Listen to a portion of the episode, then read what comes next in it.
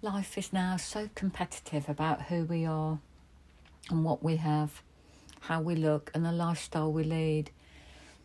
If we don't fit in, we can easily feel inadequate.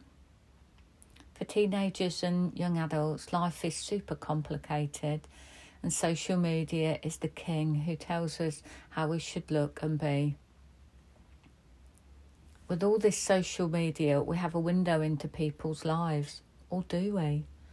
Is it just all the amazing bits and lots of great camera angles and airbrushing? Nearly every week, there's a new story of some new celebrity who's altered their images and have been caught out. But we still can't help getting pulled into those images. It's not just social media, it's everywhere in our lives. It's the mums waiting at the school gates, kids in school, the office, the workplace. All of these can have the same pressures to conform and fit in. But what if we don't?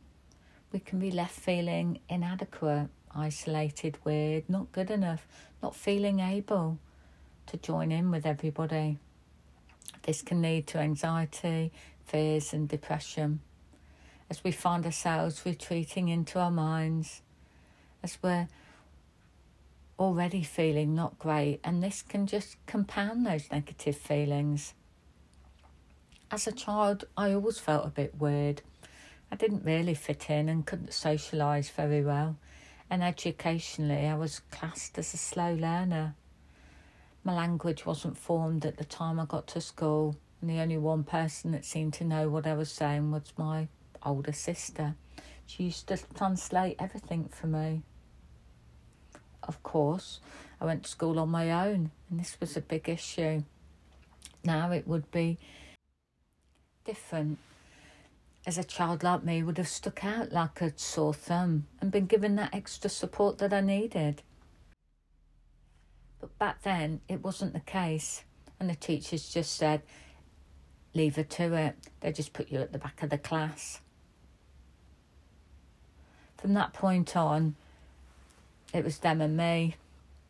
Me being the outsider, looking into the world, an observer who didn't feel adequate or able to join in or fit in. I did progress and learn to communicate, but always felt an outsider trying to fit in, leading me to probably the wrong types of people and situations. Leaving school with just one CSE which now sounds like some religious education qualification. I got a job, and this was the turning point for me. I could sweep the past under the carpet, and I finally felt like I did fit in. I continued to work hard to fit in, and I did become very successful in my career, but I was still unhappy. I tried lots of therapy and self help, but hypnotherapy was my saviour and has helped me transform from the weird, super awkward child to a unique individual. I learned that I was massively dyslexic when I started my degree, and this was a light bulb moment for me. Striving to be the best version of myself and fit in has led me to be who I am, but I'm not sure it's always made me happy. I'm happy to still be a bit weird or as I call it now, unique. And I try to embrace myself as an individual. I understand this is who I am and I won't change it. I'm not bothered about fitting in anymore. I'm happy to be myself. This is something we all need to learn to be. This is to be truly happy with just being ourselves and not fitting in. In the 80s, it was pop socks, big shoulder pads, Lion King perms, and all of those are so not in now. And every decade have a, has something else that's the in thing. These things change, so they don't define us. It's who we are inside that truly counts. Being the old me was exhausting in my mission to try and fit in always on red alert, and super sensitive to what people thought of me. I now know truly there is no need, and it is safe to be who you are because that's all we can be. What we see on social media, the TV, and the news only portrays a small section of the world. The diversity of our society is ever growing, and being your unique self is the key. Life's too short to pretend to be somebody that you're not, and why would you? It doesn't make you happy. Instead of trying to fit in, Spend the time finding the things in life that do make you happy, that enables you to be yourself. And this will start growing your confidence in who you truly are. It's time to embrace every part of who you are, laugh things off, and don't take yourself so seriously.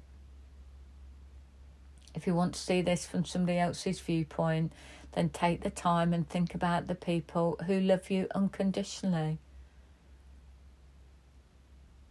and what they would think if they knew you weren't being yourself around them. They would be hurt that they couldn't allow you to be yourself with them. They will want you to be happy in your life. And if people don't behave like this to you, they maybe don't love you as unconditionally as you'd like them to. Don't waste another day being someone you're not, trying to fit in with people. Of course, we all have to compromise, and, and that's life. But we do have a unique opportunity in life to embrace diversity and find who we truly are. No one can do this for you. This is your journey. And you might not know what will make you happy. But that's fine. One thing that will make you happy is just to relax and be yourself.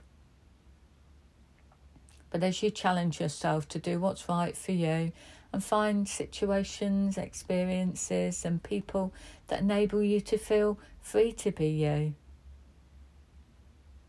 it won't take you long to find out who you truly are.